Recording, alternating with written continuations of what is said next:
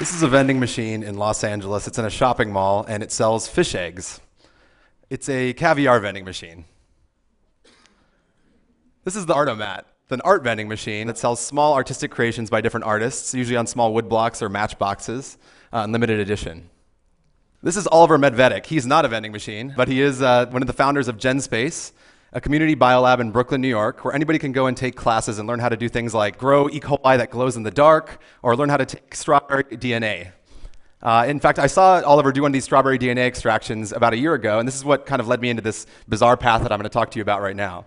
Um, because strawberry DNA is really fascinating because it's so beautiful. I'd never thought about DNA being a beautiful thing before, before I saw it in this form.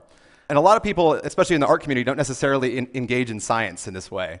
I instantly joined GenSpace after this, and I asked Oliver, well, if we can do this with strawberries, can we do this with people as well? And about 10 minutes later, we were both spinning in vials together and, and coming up with a protocol for human DNA extraction. And I started doing this on my own, and this is what my, my DNA actually looks like. and I was at a dinner party with some friends, some artist friends, and I was telling them about this project, and they couldn't believe that you could actually see DNA. So I said, all right, let's get out some supplies right now. And I started having these bizarre dinner parties at my house on Friday nights where people would come over and we would do DNA extractions. And I would actually capture them on video because it created this kind of funny portrait as well. These are people who don't necessarily regularly engage with science whatsoever. You can kind of tell from their, their reactions. but they became fascinated by it, and it was really exciting for me to see them get uh, excited about science. And so I, I started doing this regularly it's kind of an odd thing to do with your Friday nights, but this is what I started doing. And I started collecting a whole group of, of my friends' DNA in small vials and categorizing them. This is what that looked like. And I actually, it, it started to make me think about a couple of things. First of all, this looked a lot like my Facebook wall. So in a way, I've created sort of a genetic network, a genetic social network, really. Uh, and the second thing was one time a friend came over and looked at this on my table and was like, oh, uh, why are they numbered? Why, is this person more rare than the other one? And I, I, hadn't even thought about that. They were just numbered because that was the order that I extracted the DNA in. But that made me think about sort of collecting toys and this kind of thing that's going on right now in the toy world with blind box toys. And being able to collect these rare toys, you buy these boxes, you're not sure what's going to be inside of them. Uh, but then when you open them up, you have different rarities of the toys. And so I thought that was interesting. I started thinking about this and the caviar vending machine and the Artomat all together.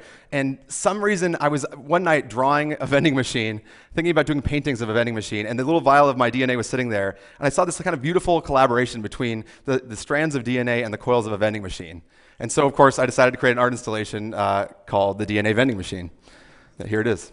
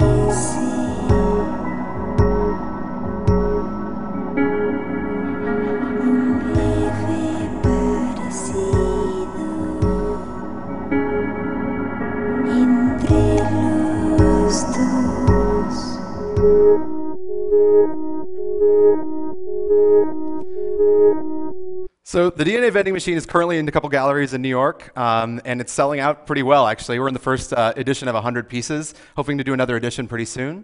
I'd actually like to get it into a more of a metro hub, like Grand Central or Penn Station, right next to some of the other actual vending machines in that location.